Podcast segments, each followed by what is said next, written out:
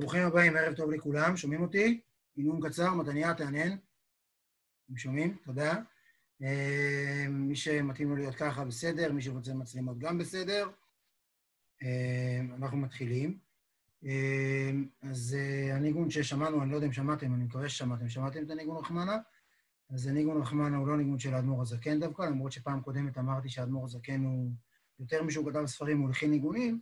הניגון הזה הוא של הרבי האחרון, הרבי נחם עדן שניאורסון, אה, זה ניגון שלו, ובכל זאת שי צברי לכבודו ולכבוד אלול, שמתי אותו.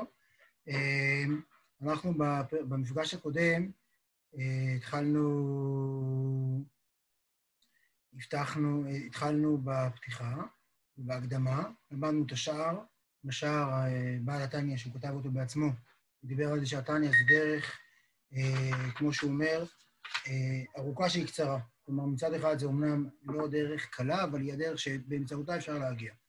ואמרתי שגם בעיניי, באופן אישי, התניא הוא הפעם הראשונה שהבנתי שאפשר להיות דתי.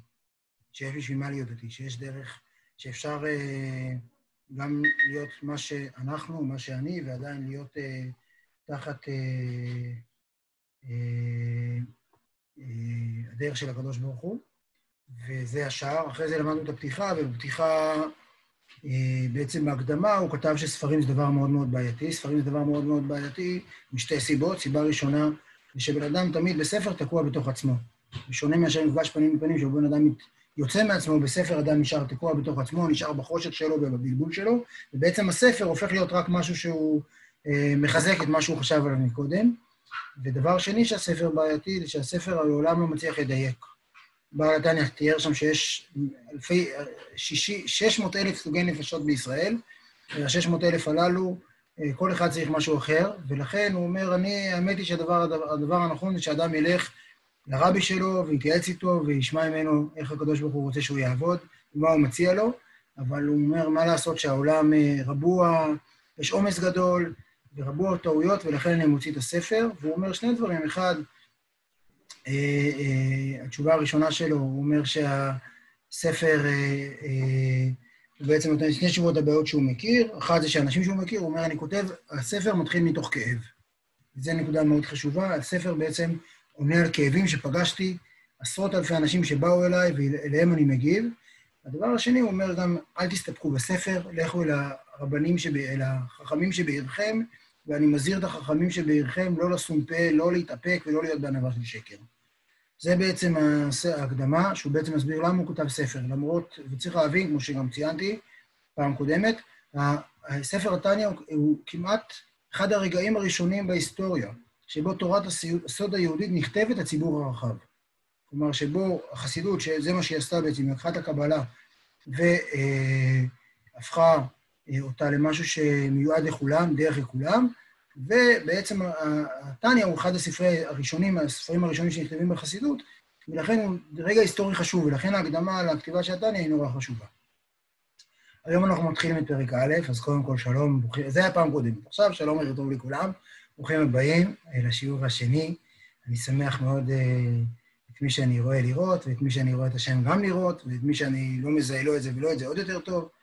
אה, שמח גם שאנשים, אנחנו מקליטים את השיעור, אם מישהו שואל שאלה, אז שיקח בחשבון, ואחרי זה הרבה אנשים, אה, שמחתי ששמעו את ההקלטה והגיבו עליה, מוזמנים אה, במהלך השיעור לשאול או בצ'אט, או להפריע, או, או בסוף, מה שנוח לכם.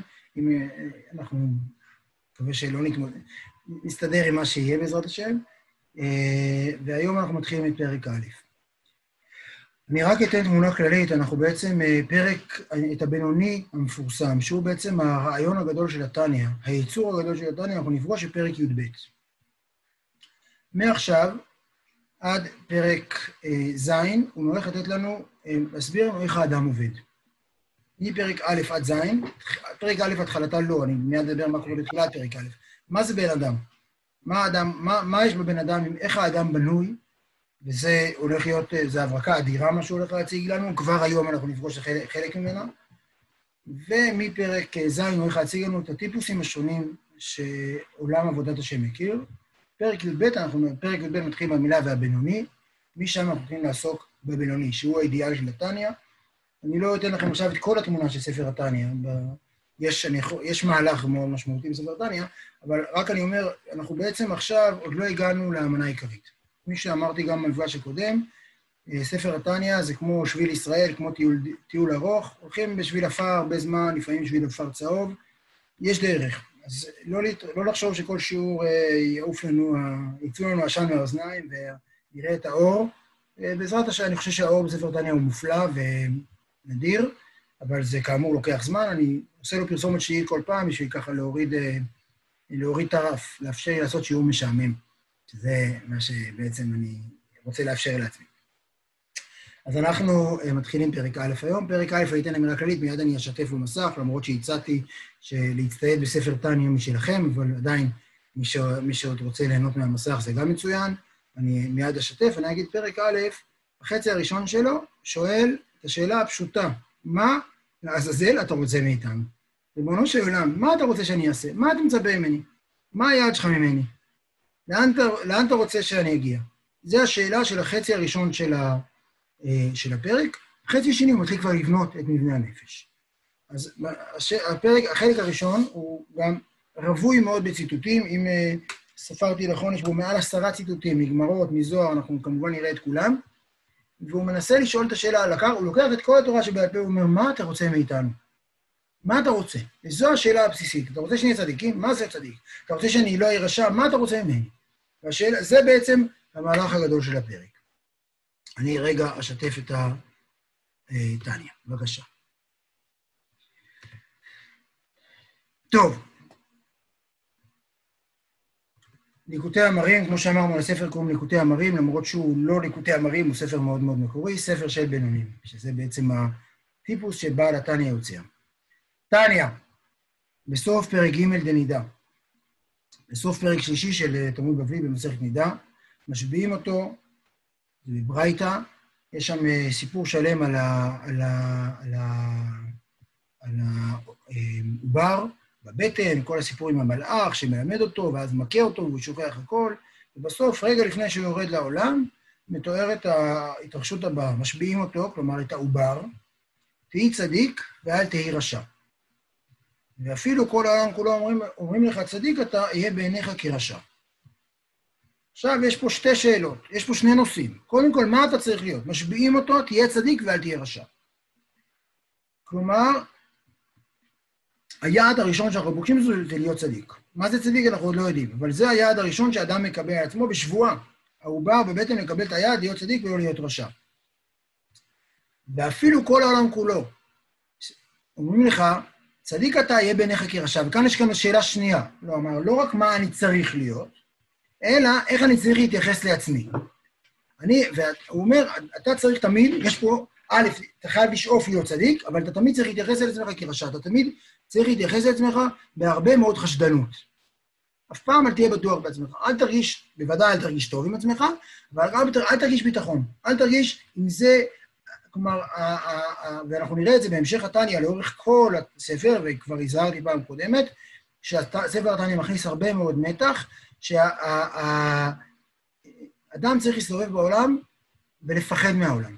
יש הרבה אלמנט כזה של מתח ופחד, כמו אה, אה, אלכוהוליסט, גם אם הוא 30 שנה אחרי כן, הוא כבר לא יכול לעולם להרגיש בטוח עם אלכוהול.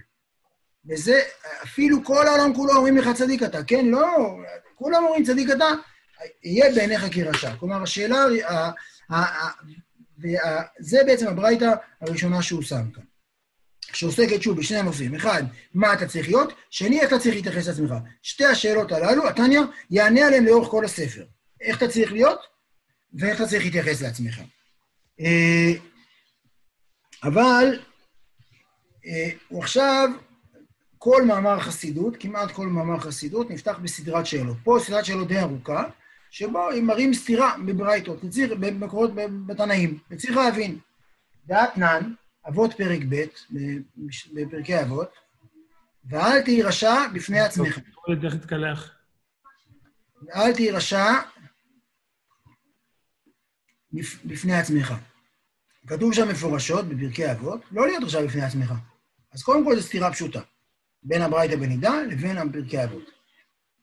ואז בעתניה מוסיף גם בעצמו. עכשיו, נניח, הוא אומר, בוא נניח שנהיה רשע בפני עצמך, כן?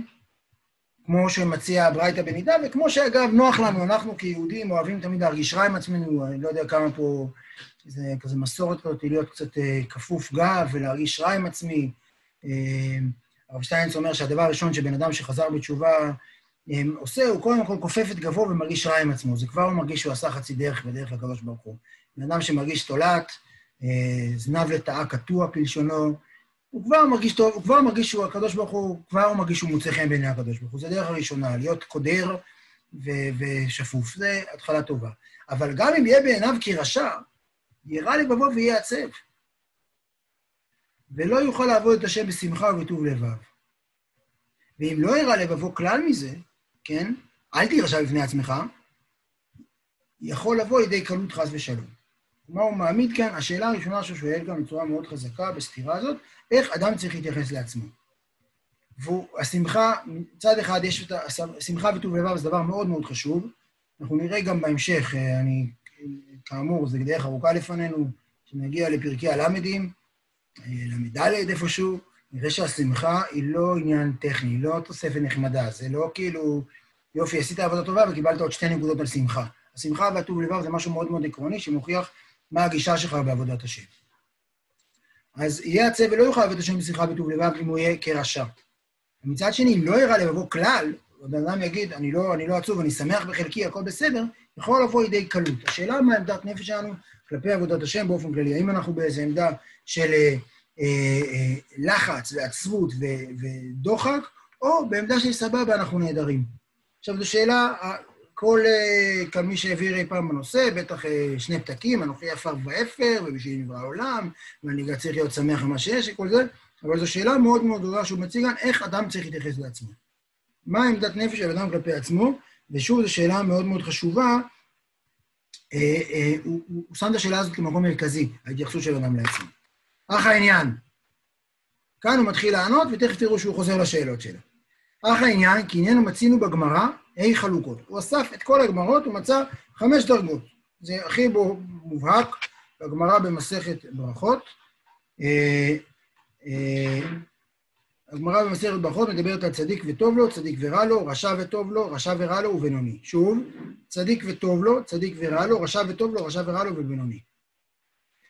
עכשיו, הפשט שבגמרא, באופן כללי כשאומרים צדיק וטוב, לא צדיק ורע לו, ההתייחסות הראשונה זה לגבי שכר ועונש. מיד נדבר על שכר ועונש, אבל באופן כללי צריך להגיד שכר ועונש, כלומר צדיק וטוב לו, כל הסיפור עם אחר גם, צדיק שנהנה בעולם, צדיק ורע לו, צדיק שסובל, כל הסיפור של שכר ועונש לא מעניין את החסידות, אני אומר באופן כללי, כמעט כהוא זה. זה פשוט לא רלוונטי. גם כשאומרים בעולם הבא, לא מתייחסים לשכר, אף פעם לא. תראו, אני לא יודע, זה כאילו, זה קטע כזה שפוגשים אה, הרבה פעמים אנשים שלא בתוך עולם אה, של שמירה תורה ומצוות, חושבים שזה מעניין. מעניין. אני פגשתי מעט מאוד אנשים שנמצאים בתוך עולם של תורה ומצוות, שעסוקים בתורה ומצוות בגלל שכר ועונש. זה כאילו, זה לא מחזיק. זה, זה, זה, זה, זה לא, אני לא יודע, אני, אולי, אולי אני אמונה מספיק בשביל זה, אבל אני כמעט לא ראיתי אנשים שזה העניין שלהם. מה שלא יהיה, צדיק וטוב לו, צדיק ורע לו, רשע ורע לו, רשע וטוב לו, רשע ורע לו ובינוני. עכשיו, שואלת הגמרא שם, הגמרא יש לה כמה אהבה אמינות, ופרשו בגמרא צדיק וטוב לו, צדיק גמור, גמור, צדיק ורע לו, צדיק שאינו גמור. כלומר, הגמרא שם יש לה, אה, האמין הראשונה זה צדיק בן צדיק, כלומר שצדיק וטוב לו זה צדיק בן צדיק, צדיק ורע לו זה צדיק בן רשע. הגמרא דוחה את זה, היא לא אוהבת את הרעיון הזה. כלומר, שהוא רעיון יותר מדי של אה, גורל, כלומר, אז מה נשאר לי? אני פשוט אקבל את מה שקיבלתי מההורים שלי ושלום בישראל.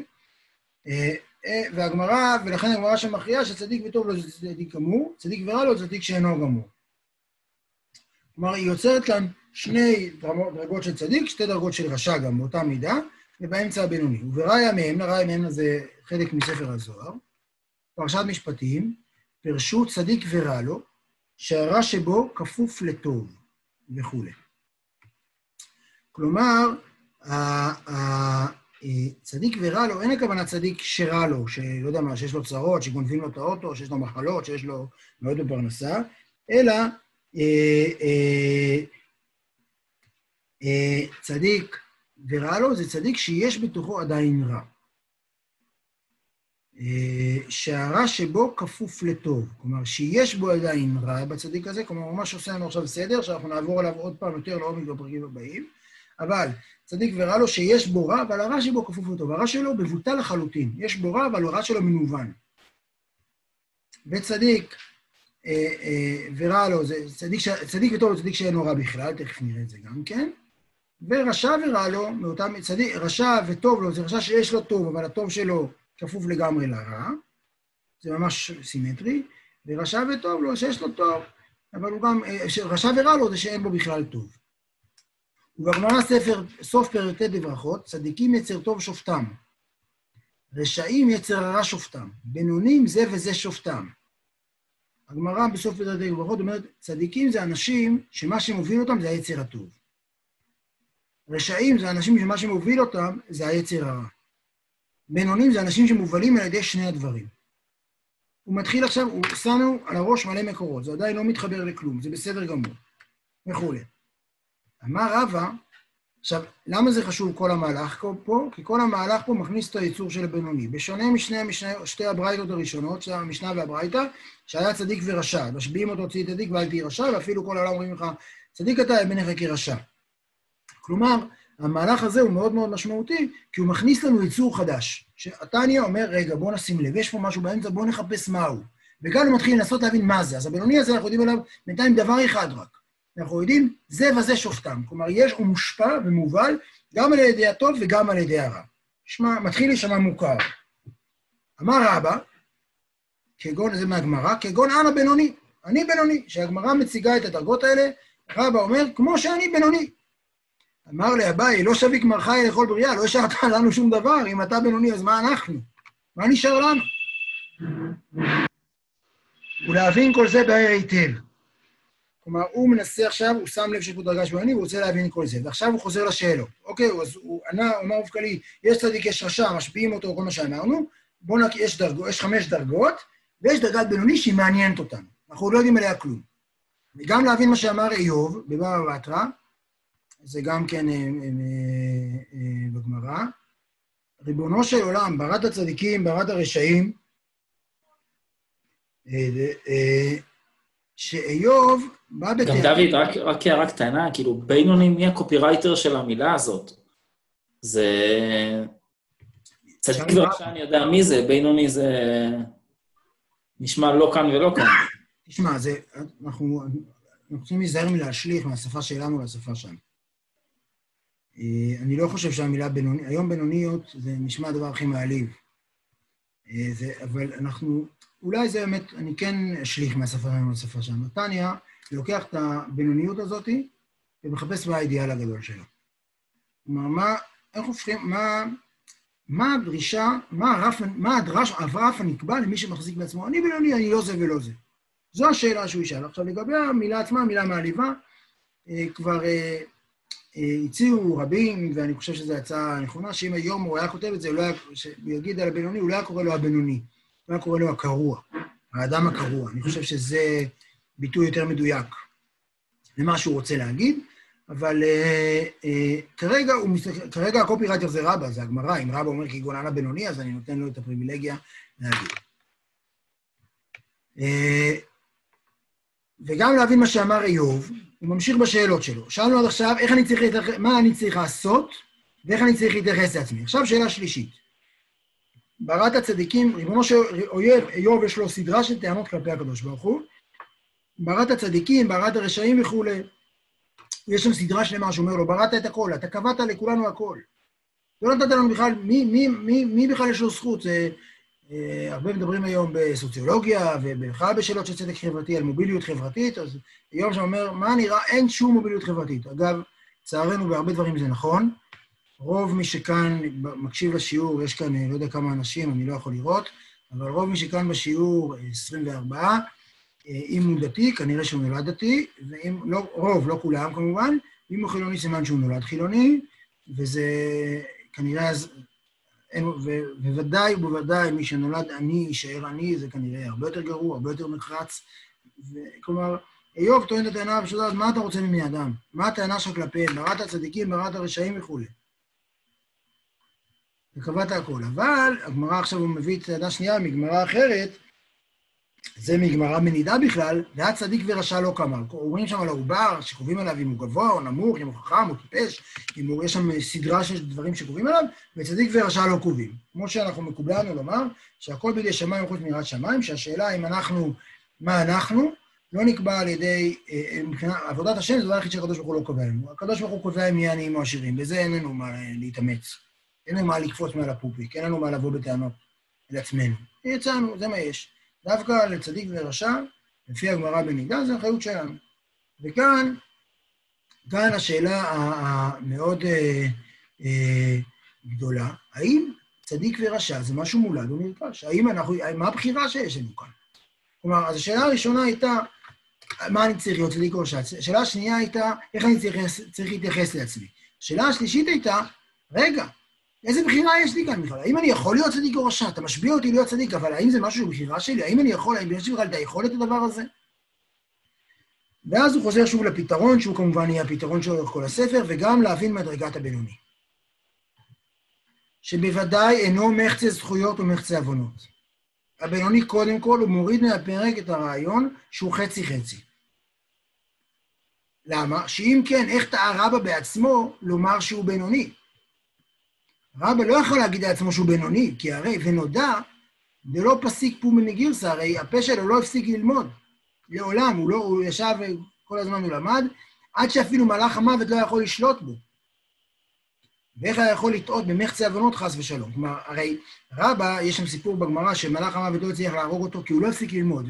כל הזמן היה אסור בתוך מצווה, אי אפשר היה להרוג אותו. הוא היה כבר צריך למות, היה זקן. אז אה, הפילו איזה עץ גדול לידו או משהו כזה, והרעש הפריע לו ללמוד, והוא הסתכל רגע על העץ, ובאותו רגע מלאך המוות שלט בו ונפטר. מה שלא יהיה, ברור שרבא, שבתיאור שאנחנו מקבלים כאן על רבא, ברור לנו שלא מדובר על מישהו שהוא חצי-חצי. ואיך היה יכול לטעות במחצי הבנות חס ושלום? ברור שרבא לא חושב שהוא חצי-חצי. ורבא לא אומר לעצמו שהוא, רבא לא משקר, זה חייב להיות.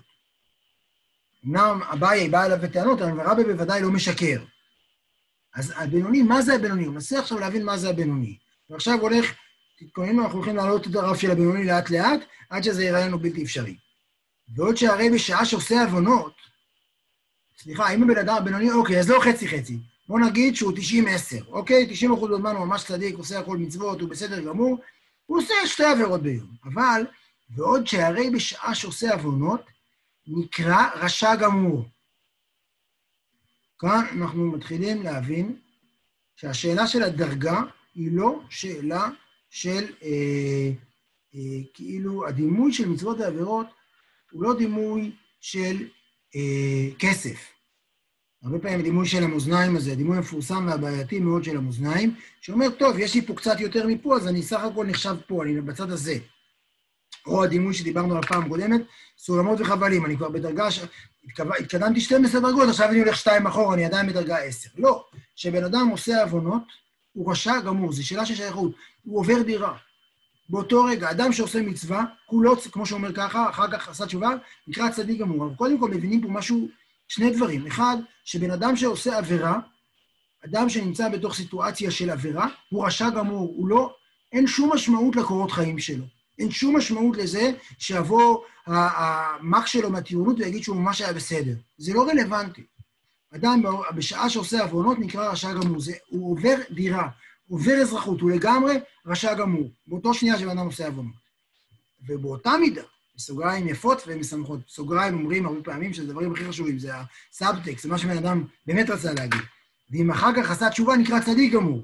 זה גם יש איזו משמעות להלכה, שאם אדם מקדש אישה על מנת שהוא צדיק גמור, היא מקודשת. כי אדם יכול ברגע אחד להיות צדיק גמור. עכשיו, יש לנו פה, חוץ מזה שאנחנו מבינים שזה לא איזה עניין סובר, הדרגה שלך איננה עניין סובר. יותר מזה, אנחנו גם מבינים שזה לא עניין, אה, אה, אה, הדרגה היא לא איזה משהו שמקבלים. ועכשיו אני צדיק גמור, זהו, קיבלתי דרגה, תודה רבה, העברתי שלב. אין דבר כזה.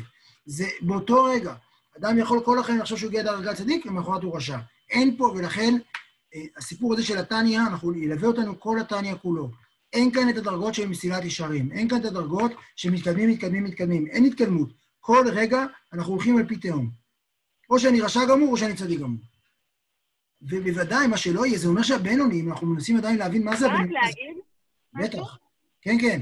בעיניי זה קסם דווקא. כאילו, יש משהו במסילת ישרים שלי הוא מרפא את הידיים. וכאילו יש משהו בטניה שתמיד נותן לי מה זה חשק, כי כאילו הכל, כאילו אני לא רואה את זה על פי תהום. כאילו כל האפשרויות פתוחות בפניי כל הזמן. כאילו, אז מה אם תשאלתי עכשיו? עוד רגע אני יכולה להיות כאילו צדיק גמור, ועוד רגע אני אהיה רשע גמור, ווואלה, זה פותח לי מיליון אפשרויות. אה, כן, אבל אה, עדיין זה התהום, עדיין התהום פה, לא? אם, אם כל האפשרויות פתוחות, אז כל האפשרויות פתוחות. אבל אני לא, לא יודעת, אני לא רואה את זה, לא יודעת, יש משהו בכל האפשרויות שזה לא בהכרח תהום. זה הרבה יותר קשה, זה הרבה יותר מאתגר, זה הרבה יותר מסובך. הש... הש... כאילו, זה הרבה פחות פשטני. השאלה אם את אומרת את זה, אני, אני מרגיש מאוד מאוד כמוך כמובן, אבל אני חושב, אם אנחנו אומרים את זה ומרגישים ככה, שבעצם אנחנו לא כזה מפחדים מליפול.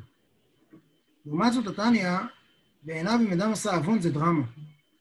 אנחנו נראה את זה בהמשך. כלומר, אני מבחינתי על פי תהום. לא נורא, אני אפול לתהום, כי הרי זה לא...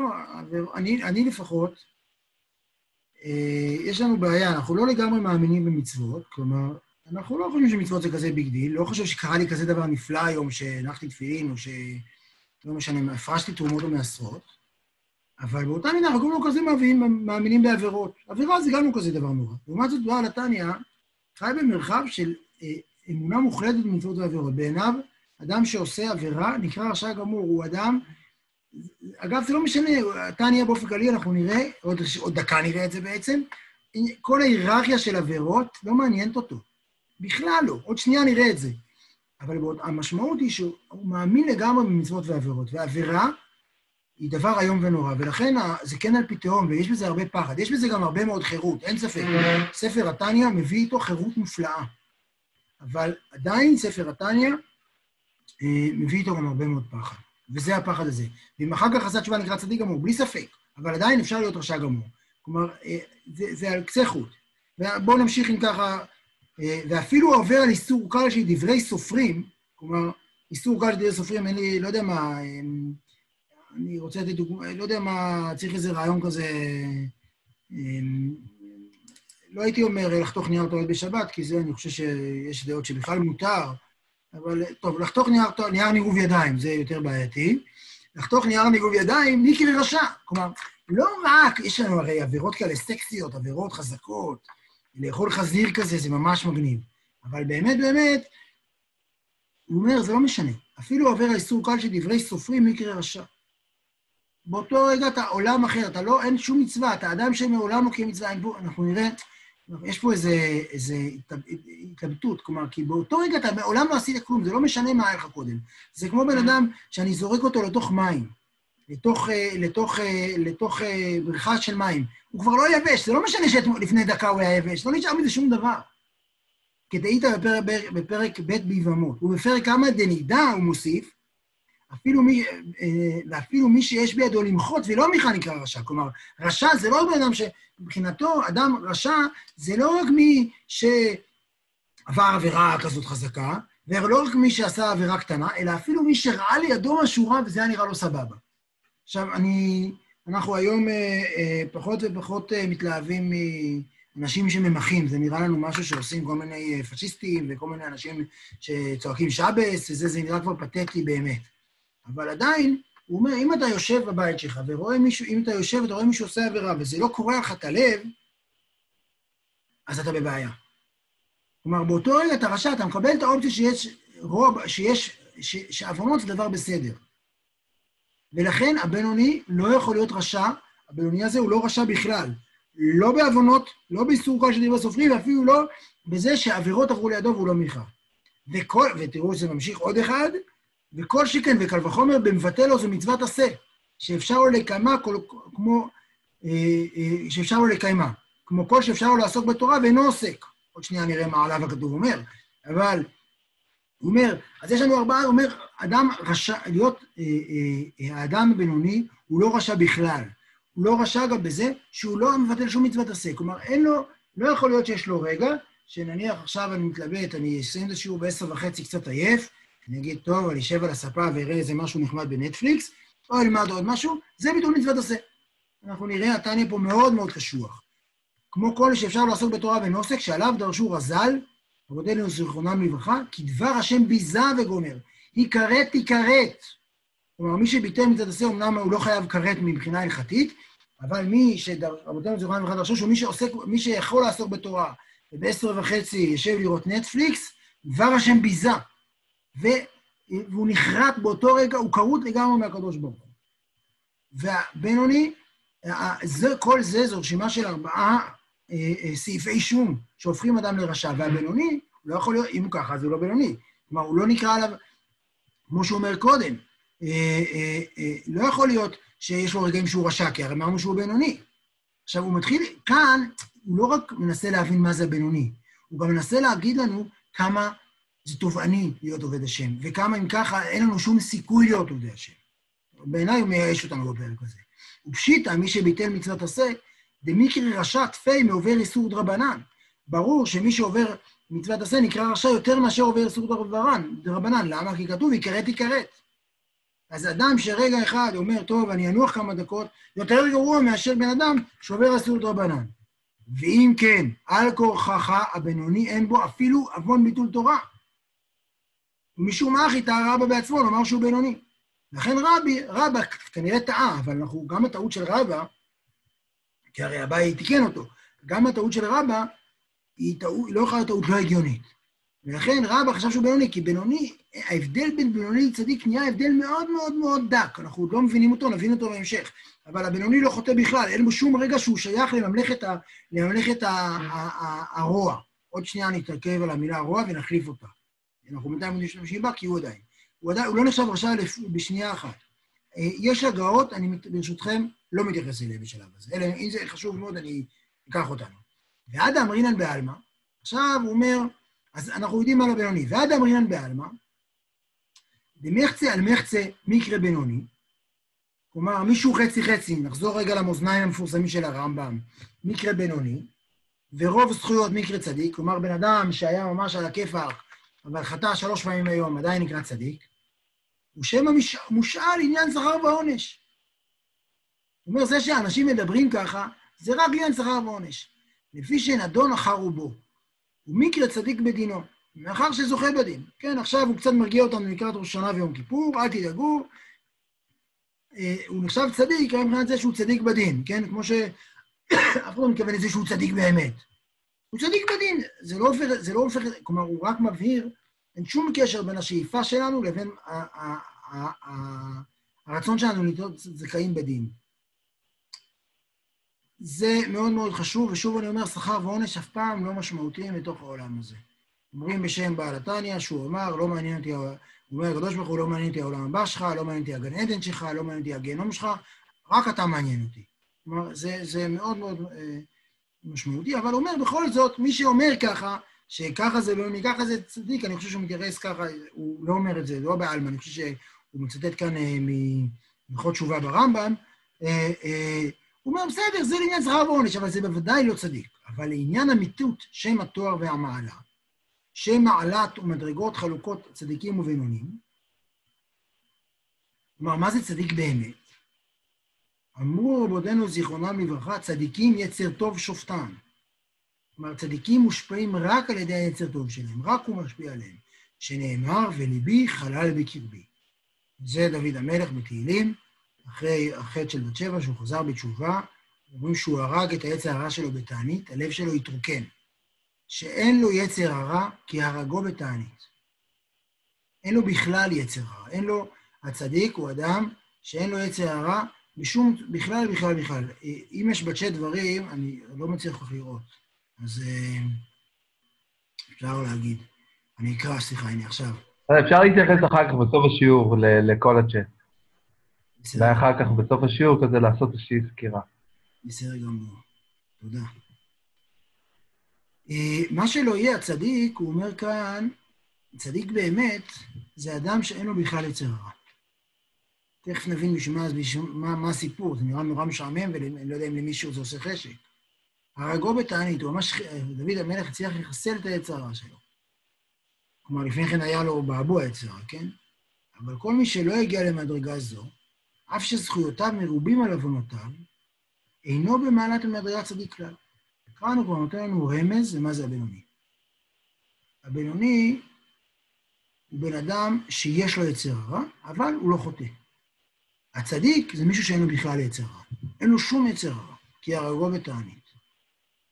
ואם ככה, אז הצדיק, ולכן אמרו רבותינו זיכרונם לברכה במדרש, ראה הקדוש ברוך הוא בצדיקים שהם מועטים, עמד ושתלם בכל דור ודור.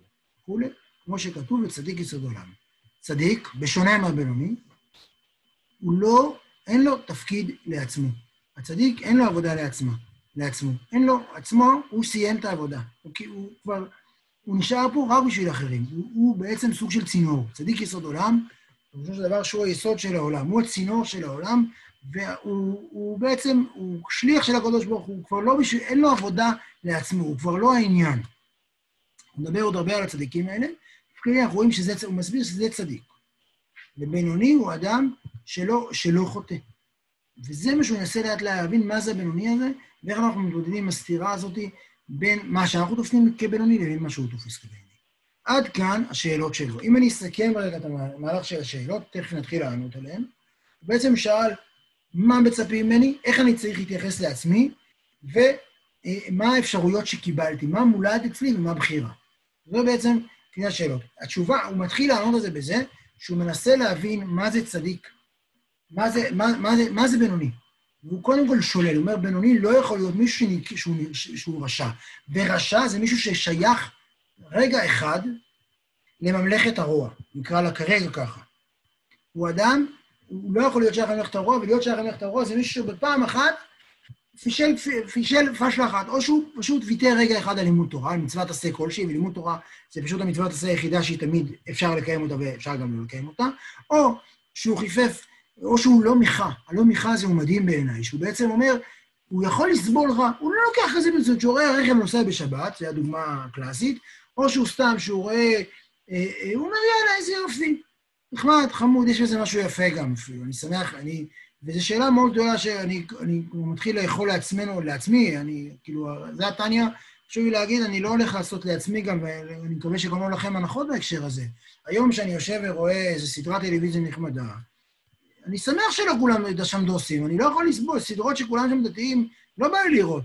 כאילו, ואז לכן, אני לא יודע מה, יש שם משהו אה, לא צנוע, אז סבבה לי. אני אתן אה, דוגמה, יש אה, סופר, אה, מאיר שלו לצורך העניין, סופר מפורסם, בכל הספרים שלו כמעט יש איזשהו אלמנט של שבירה של זוגיות, של בגידה. וזה סבבה, תמיד זה נורא כיף לי לקרוא את זה. כאילו, אני אגיד את זה בפשטות ובכנות, זה תמיד, תמיד מאיר שלו מסובב לך, הוא כותב ככה, שאתה אומר, איזה יופי שהוא עשה את זה. כל הכבוד שהוא לא נשאר לאשתו, נאמן לאשתו הקלפטה. תמיד האישה הקלפטה אצלו, אני מצטער. והמהלך הזה, בעצם, אה, זה מה שאתה, בעד אני אומר, לא מיכה, כלומר, זה שאתה רואה עבירות כמשהו נעים וסבבה, זה משהו שאתה צריך לחשוב עליו, סימן שאתה, שאתה שייך גם כאילו לממלכה הזאת, הממלכה הרעה. וזה בעצם אומר, הבינוני לא יכול להיות בן שייך, שייך לממלכה הזאת אפילו לא רגע. לא, זה לא אומר שהוא בוודאי לא עושה הבנות, הוא בוודאי לא עושה הבנות לדברי סופרים, הוא גם לא יכול לסבול מעשים רעים, וגם הוא לא יכול לבטל מצוות עשה. וזה, את הבינוני הזה הוא מנסה דרכו להבין, וזה בעצם מה שהוא עשה בפרק הזה, והוא הסביר מה זה צדיקים, ועוד נגיע לזה שוב. אך, וכאן מתחיל ספר התניא. אם מישהו רוצה להגיד משהו, זה זמן טוב, אנחנו, יש לנו קצת עד סוף הפרק, מישהו רוצה להגיד משהו, נקרא רגע, אם אני אמצא את הצ'אט, אני לא יודע איך מוציא, אה, הנה, הנה, הוא מגיע אליי. אה, סליחה, נכנסתי עכשיו, שאלה להקדמה, מה התכוון הרב למה שכתב? קצת מהם נרמזים מחכים הקודש של רבותינו. אה, באופן כללי הוא הרבה פעמים נותן לנו מרחבים שהוא אומר שבהם אה, לא הכל מובן. אני צריך להסתכל יותר בהקדמה יותר לעומק, אני אבדוק את זה אחרי זה. יש משפט יפה של הרב עמיטל, שאדם צריך להתעניין בעולם הבא שלו ובעולם הזה של אחרים. זה מצוטט על ידי הרבה אנשים, וזה מאוד נכון, אבל מה שאני, אנחנו, מה שאני הצעתי כאן זה שאדם גם לא צריך להתעניין בעולם הבא שלו. אדם צריך, בעולם הבא, לא יודע, אני לא, לא יודע כמה אנשים באמת מתעניינים בזה, אבל יכול מאוד להיות שאני לא, לא מייצג שום דבר. אז כלומר, העולם הבא הוא בעולם הזה. כלומר, אנחנו צריכים להתעניין בכמה אני קשור לקדוש ברוך הוא הרגע. לא בשאלה עכשיו, מה אני אקבל בתמורה. כי מה אני אקבל בתמורה חוזר לשאלה מה אני. זה, לא, בעיניי לא, זה מוקד אה, שהוא לא, הוא לא, אצלי הוא לפחות, ולא נראה לי שאצל הרבה אנשים הוא ליבה את העניין. אך, ביאור העניין. כאן מתחיל הספר לאט לאט. על פי מה שכתב הרב חיים ויטל, זיכרונו לברכה, בשער הקדושה. חיים ויטל הוא חלק מה... הוא חלק ממקובלי צפת, חלק מההתרחשות המטורפת. צפת הייתה שם במאה ה-16, בתקופה מטורפת, מדהימה, שהתעוררות, כאילו, מהשולחן ערוך ועד האריב, ורב חיים ויטל אחרי זה, ומשה קובד, ועוד רבים וטובים, ורב חיים ויטל פה יצוטט הרבה. בשער הקדושה, ובעץ חיים שער המון. ולכל איש ישראל, אחד צדיק ואחד רשע, יש שתי נשמות. דכתיב ונשמות אני עשיתי. כאן זה הפצצה הראשונה והגדולה של הספר. הוא אומר לכל אחד ואחד מאיתנו, אתה לא אחד, אתה שניים. אתה, יש לנו תפיסה עצמית שאנחנו בן אדם אחד. כל התפיסה האינדיבידואלית, כל התפיסה הטבעית שלנו את עצמנו, אומרת שאני אדם אחד. וכאן נתניה מתחיל אה, אה, להניח את היסוד החשוב ביותר, שהוא יסוד, הוא, הוא מרחיק לכת במשמעות שלו, שאתה לא אחד. יש כמה אתה. יש כמה, אין בך קוהרנטיות, אין בך עקביות. אתה לא בן אדם אחד. יש בך, אתה מורכב משני דברים. אחד צדיק ואחד רשע. או בדימוי של הרב שטיינזלץ, אנחנו מלאך שרוכב על חמור, על בהמה. זה מה שאנחנו. אנחנו מלאך שהלחימו אותו לבהמה, סוג של, אה, כמו הסוסים האלה, שלא זוכר איך קוראים להם, משהו, אה, שהם גם אדם וגם בהמה, זה מה שאנחנו. לכל איש ישראל אחד צדיק ואחד רשע, יש שתי נשמות. נכתיב, ונשמות אני עשיתי. כל אחד מאיתנו מורכב משניים.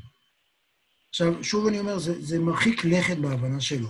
בתפיסה, זה שו, אנחנו קשה, לוקח זמן להבין את זה ולהפנים את זה, כי כל התפיסה העצמית שלנו, של עצמנו, היא כאינדיבידואל. אינדיבידואל זה אדם שלא מתחלק. כלומר, כי אנחנו אחד. אינדיבידואל, התרגום שלו, של המילה אינדיבידואל, זה הלא מתחלק. כלומר, אני אחד. ואנחנו אומרים, אנחנו כן מתחלקים. שאין שתי נפשות. אה, קודם הוא השתמש במילה נשמה, בגלל הפסוק בנשמות אני עשיתי, הרבי מלובביץ' מאוד הקפיד להגיד שנזרק בגלל הפסוק, כי אי אפשר להגיד ששתי נשמות, נשמה, תכף, זה, יש פה סיפור שלם של הנשמה או נפש, באופן כללי השם הבסיסי זה נפשות, שהן שתי נפשות. נפש אחת מצד הקליפה וסטרא אחרא, והיא המתלבשת בדם האדם להחיות הגוף.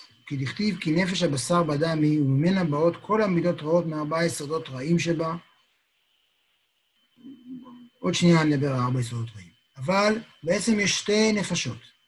הנפש הראשונה, עכשיו, היא מוזכרת ראשונה, גם כי הוא רוצה לגמור איתה, והוא ידבר עליה הרבה יותר בקצרה מאשר הנפש האלוקית, שמיד נגיע אליה. אה, אבל גם כי היא הראשונה בסדר. מה שאומרים, מה שהוא אומר במקום אחר, זה שהאדם נולד רק עם נפש באמת. הנפש האלוקית מתעברת באדם בבר מצווה או בבת המצווה שלו. הרבה פעמים לא מבינים מה זה האירוע, לא יודע אם לאחרונה הייתם בבת מצווה או בר מצווה, נראה שזה אירוע שלא קורה בו שום דבר. במקרה הטוב, אם יש אירוע, אז יש מצגת נחמדה, או אם זה בן אז תפילין, אבל אם זה בת, בטח אנחנו קצת במבוכה שאנחנו לא יודעים מה קורה שם, אז אומרים בקבלה שקורה שם משהו אדיר. מתעבר, אז מתגלה, נחשפת בו הנפש האלוקית. זה מה שקורה או בבת המצווה. אבל הנפש הראשונה שיש בן אדם זה נפש בהמית. עכשיו, כאן אנחנו נפרדים מהמונח יצר הרע ויצר הטוב. תשכחו מהמילים האלה, הם מילים שהוא משתמש בהם קצת, אבל הוא משתמש בהם בגלל ש... בשביל לעזור לנו להבין, אבל באמת, באמת, לא משתמש במילים האלה, יצר טוב ויצר רע, אלא אין, משתי סיבות. אחת, המילה, הקליפה בסטרה אחת זה לאו דווקא רע, ומיד נראה את זה. בואו עוד שנייה נתעכב בזה. וגם הטוב, אם הוא לא אלוהי, הנפש האלוהית, זה לא מעניין אותנו. או לחלופין, מבחינת התניא, אין טוב שאיננו אלוהי. טוב שאיננו אלוהי לא מעניין אותו, ולכן גם לא תהיה בתניא בכלל עבודת המידות. כי לא מעניין אותי שאתה יותר ענב, או יותר נדיב, אם זה לא, אם, אם זה לא נובע מתוך חיבור לקדוש ברוך הוא, אז זה כלום. כלומר, זה נחמד, אבל זה לא רלוונטי. יש נפש אלוהית ויש נפש באמת. אז נפש אחת, מצד הקליפה וסטרא אחא. קליפה יוצר מערך של כמו איזה תפוז, כמו מעגל, שיש שכבות. קליפה היא לא דבר רע. שוב, תראו, זה מינוח מדויק שהוא מאוד מאוד חשוב. קליפה איננה דבר רע. היא מעטה, היא מגן, היא לא חשובה. אם אדם יקנה בננה ויאכל את הקליפה ויזרוק את, ה, את התוך, אז נגיד שזה מוזר. הקליפה היא משהו שצריך בעולם, הוא חשוב בעולם, אבל הוא לא העיקר, לא בשבילו אנחנו... זה. הדימוי סיינס היה מביא הרבה פעמים, לא יודע אם אתם רואים את הכוס קפה שלי, אבל הוא אומר, הקליפה זה זה, זה הצד החיצוני, סליחה, זה, זה דימוי גם לסדרה אחת, אז אני אגיד. הדבר השני זה סדרה אחת, הצד האחר. אז אם אתם רואים את הכוס שלי, פה בפנים יש קפה, זה הצד האחר של הכוס. עכשיו, זה לא צד רע, אבל הוא פשוט הצד האחר. אף אחד לא משתמש, להשתמש בצד הזה של הכוס זה שטות. כלומר, לא יודע מה, למזוג קפה פה מלמטה, יש פה איזה כלי קיבול בצבון כזה, יש על זה הרבה דיון במסכת כלים, אם, אם זה מטמא משם או לא, אבל זה הצד האחר. שוב, יש קליפה ויש צד אחר. צד אחר הוא לא רע, הוא פשוט אחר, הוא לא העניין. מצד אחר, אני אגיד, אה, אה, אה, אה, אני אתן עוד דימוי, כלומר, מי, האישה שאיננה אשתך, איננה אישה רעה, היא פשוט אישה אחרת. ברגע שהיא אישה אחרת, אז דברים מסוימים, יש דברים שאתה לא צריך לעשות איתה. והרעיון כאן של קליפה וסטרא אחא, ואנחנו לאט לאט נזקק וננסה להבין מה, מה הוא מתייחס, מה שהוא אומר רע.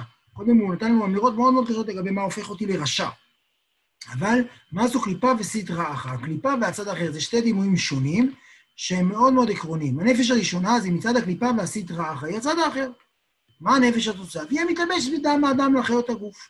זה הנפש שהיא הרכיב הרוחני בתוך הגוף. בדם האדם לחיות הגוף. כי דכתיב כי נפש הבשר בדם היא. כלומר, זה מה שיש בדם, זה הנפש שאמורה להיות, היא בעצם מחיה את האדם. היא היסוד הרוחני של האדם. עכשיו, שוב, חשוב מאוד להגיד, גם כן, אין שום, הרוחניות איננה קדושה. יש גם לסטרא אחרא ולקליפה רוחניות, כמו נפש הבשר.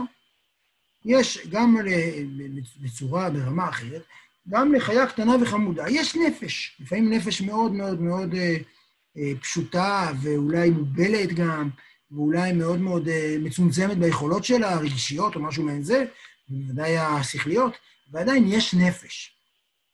זו הנפש הבינונית. הנפש, סליחה, זו הנפש הבהמית. זו הבהמה הקטנה שאנחנו. ויש נפש כזאת, וזה, וזה סבבה שיש אותה. תכף נדבר על הסבבה הזה. אבל ממנה באות, כלומר, למרות, היא, היא כשלעצמה מצו... חשובה וככה נבראנו. אבל ממנה באות כל המידות רעות מארבע יסודות רעים שבה. מה זה מידות רעות? ברגע שיש נפש, הנפש, יש לה דחפים ותשוקות.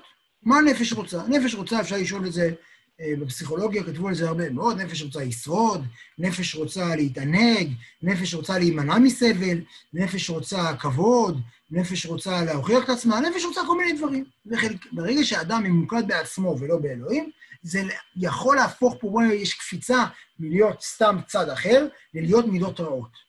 מארבע יסודות רעים. עכשיו, כאן יש איזו התבססות על תיאוריות אה, אה, אה, כימיות או פיז... מפיזיקה מהתקופה של האדמו"ר הזקן, תסלחו לו על זה, שהוא דמיין שיש ארבע יסודות בעולם, שזה אש, רוח, עפר ומים, והארבע יסודות הללו, הם בעצם, בגלל שזה יסודות חומריים בעולם, הם בעצם מבטאים את הארבעה הדברים שבאמצעותם נוצר רע.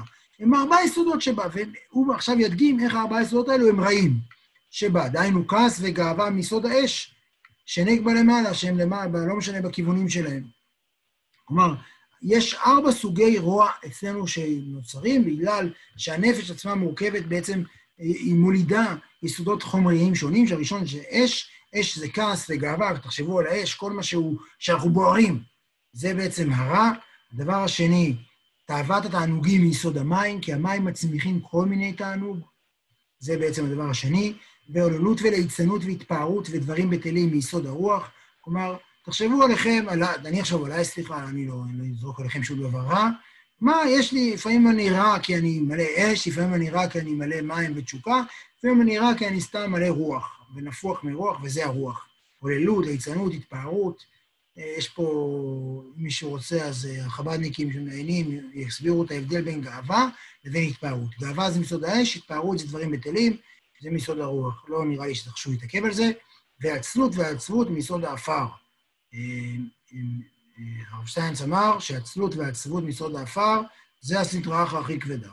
כלומר, הוא אומר, אש זה בסדר, קורא רוח ניחא, מים ניחא, עצבות ועצבות, זה הסדרה הכי כבד, קחו לתשומת לבכם.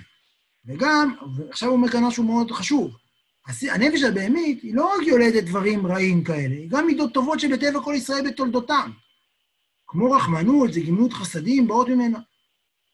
כי אה, אם ראיתם ילד בן 11 שהוא נורא נדיב, הוא נורא זה, זה לא מקדושה, זה פשוט טבע ישראל בתולדתו. כמו להבדיל, תסלחו לי, כמו שאומרים שכלב הוא נאמן, אז ישראל בתולדתו הוא רחמן וגומל חסדים. אה, אפשר גם על זה להקשות, לא כל, ראיתי כמה יהודים שהם לא רחמנים ולא גומלים חסדים, אבל ניחא. אבל עדיין, הוא אומר, זה שבן אדם יש בו מידות טובות, יש בו מידות טובות, מידות טובות לא אומר שום דבר קדוש. זה מה שיש, וזה ישראל בתולדותם. אה, כי בישראל, נפש זו דקליפה היא מקליפת נוגה, שיש בה גם כן טוב, ויהיו מסוד עץ הדעת טוב ורע. טוב, אני אסביר רגע, כל הסיפור של קליפות, יש בעצם ארבע קליפות, הן מתוארות במעשה מרכבה של יחזקאל, אה, אש מתלקחת, ענן משהו, ושלוש קליפות רעות שאני לא זוכר את הציטוט שלהם, את השמות שלהם כרגע, אה, רוח שערה, אש מתלקחת ועוד משהו, ויש קליפת נוגה. כתוב נוגה לא סביב, זה הפסוק ביחזקאל. זו קליפה שיש בה קצת אור, שיש בה גם כן טוב. למה יש דבר כזה? כי בעץ הדת, בחץ הדת טוב ורע, התערבבו הטוב והרע ונוצרה קליפת נוגה, קליפת נוגה. אה, יש שלוש קליפות אורות, קליפת נוגה, זה מה שצריך לזכור, קליפת נוגה יש בה גם טוב, זה מה שצריך לזכור, לא יסתבך יותר מדי. אה, ישראל, אז הקליפה שלה, היא מגיעה, הנפש הבהמית, זה קליפת נוגה. יש בה גם טוב, היא עושה דברים נחמדים, כמו למשל הרחמנות. עכשיו, שימו לב, קצת מהותנות, אה, זה הקטע, אמרתי, התניא, לא תמיד קל לקריאה, תחזיקו חזק, משאין כנפשות אומות עובדי גידולים, הן משאר קליפות טמאות שאין בהן טוב כלל, כלל. כלומר, גם בגויים יש להם נפש בהמית, כמובן, יש בהם נפש בהמית, לפעמים אגב, נפש בהמית מפוארת מאוד. הרב שטיינץ כותב, לפעמים יש נפש בהמית מרשימה מאוד, עם סודות רוחניים מופלאים, אבל אין בהם טוב כלל. בכל זאת, כמו שכתוב בעץ חיים, שם מ"ט פרק ג', שזה הארי, הארי, וכל טיב הוא, כל טוב לעבדין האומות, עובדי גאולים, כל טוב שעושים אה, האומות, עובדי עבודה זרה, לגרמאי הוא עבדין, עושים לעצמם. כלומר, כאן, שימו לב, הוא לא, אומנם בהתחלה הוא מעליב שאין בהם טוב כלל, אבל הוא מסביר מה זה שאין טוב כלל, הם עושים הכל לעצמם. המוקד של האדם זה הוא עצמו.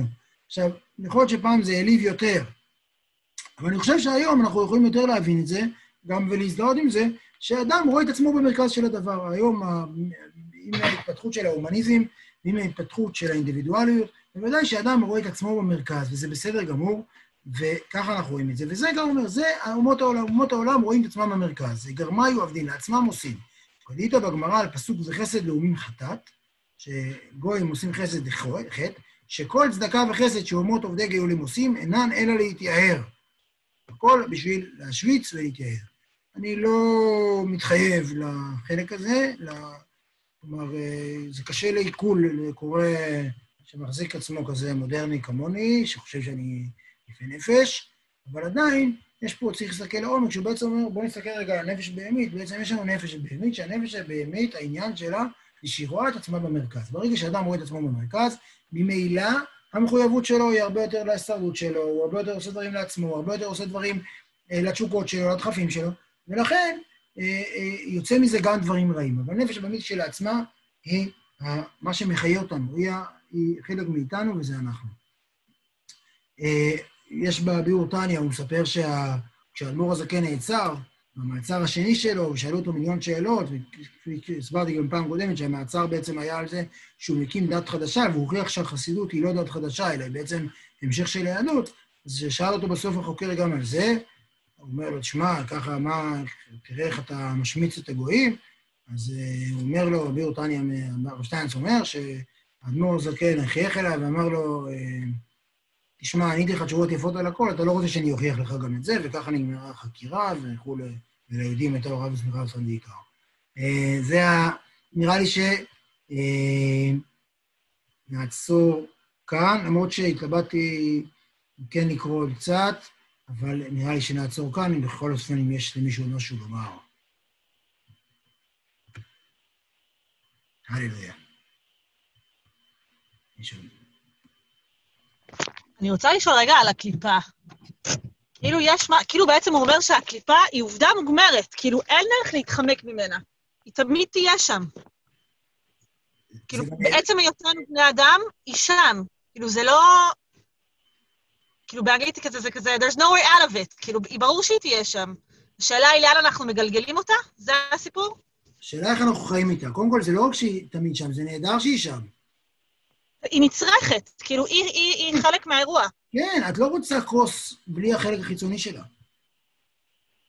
הכוס בלי החלק החיצוני שלה, אין דבר כזה. זה, זה, אה, אני, כאילו, סכין בלי הצד האחורי, החלק שלו, אין דבר כזה, אין אפשרות כזאת. זה לא רק שזה, זה לא רק שזה תמיד יהיה שם, גם סטרה אחת תמיד יהיה שם. אנחנו נראה בהמשך כמה זה נהדר שהוא שם.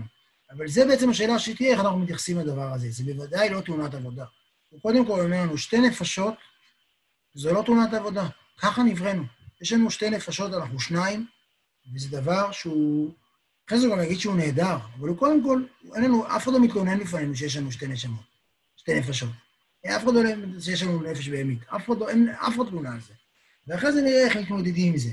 באופן כללי אבל זה, זה אחלה. יש איזו משמעות כבירה למש... להבנה הזו, בעיניי. שאנחנו שתי נפשות, יש לנו קליפה וזה ממש בסדר. מישהי עוד רצתה? תהילה? הבנתי נכון? דמיינתי. אה, עוד מישהו? מישהי? איך אה, בעצם דוד המלך, לדוגמה, הוא בעצם הכניע את, ה... את הקליפה, את הנפש הבהמית הזאת. זה בעיה גדולה, כי גם בא תני יגיד שזה לא, לא אידיאל שלנו בכלל. אבל הוא אומר שבמקרים זה בעצם מוטציה. אומר שאדם יכול אה, לגדל לעצמו... זה בעצם צדיק, אנחנו נראה את זה בהמשך, הוא סוג של מוטציה, הוא סוג של משהו שהוא לא טבעי, שנברא בעולם לא בשביל מטרה אחרת לגמרי. ודוד הצליח לעשות לעצמו סוג של ניתוח כזה, בגלל ה... ה... תראה, הוא גם... זה שהוא הרג את העץ הרע שלו זה בסדר, אבל הוא גם הרג את הילד באותו צום. כלומר, באותו צום לתפילה, הילד שנולד מבת שבע אה, נפטר. כלומר, דוד עשה שם משהו שהוא לא, הוא בוודאי לא בדרך הטבע, הוא בוודאי לא משהו שמצופה מאיתנו לעשות. אין שום ציפייה כזאת בטניה. הוא יגיד באיזשהו מקום, כולי אי ואולי, אם יצא לך להיות צדיק, סבבה, אבל זה לא, לא מעניין אותו לבטל את הקליפה ואת הסיפרה לך. זה ממש לא אידיאל. אה, טוב, הפרק הזה הסתיים, הפרק הזה שאל מלא מלא שאלות, ואז התחיל לצייר לנו מה זה הבינוני, מה זה רע. הקטעים שבהם הוא אמר מה זה להיות רשע, אותי קצת עשו דיכאון, אבל אה, סבבה. אה, ואז הוא התחיל לתאר את הנפש הבהמית. בפרק הבא נדבר על הנפש האלוקית, וגם בפרק שאחר כך וגם בפרק שאחר כך, עד סוף פרק ה'. נדבר על הפרק, על הנפש האלוקית, נפרט אותה לפרטותיה. מי שרוצה גם יכיר את מערך עשרת הספירות, אה, יהיה מעבר רציני עליהם. מי ששמע את המושג הזה ולא הבין, אולי הפעם יגלה שהוא עוד פעם לא מבין. אה, זה, זה מה שיקרה לנו כאן, ואני אנסה כן מאמץ להסביר. אה, תודה רבה לכולם, כיף לראות אתכם. ערב טוב. תודה, תודה רבה.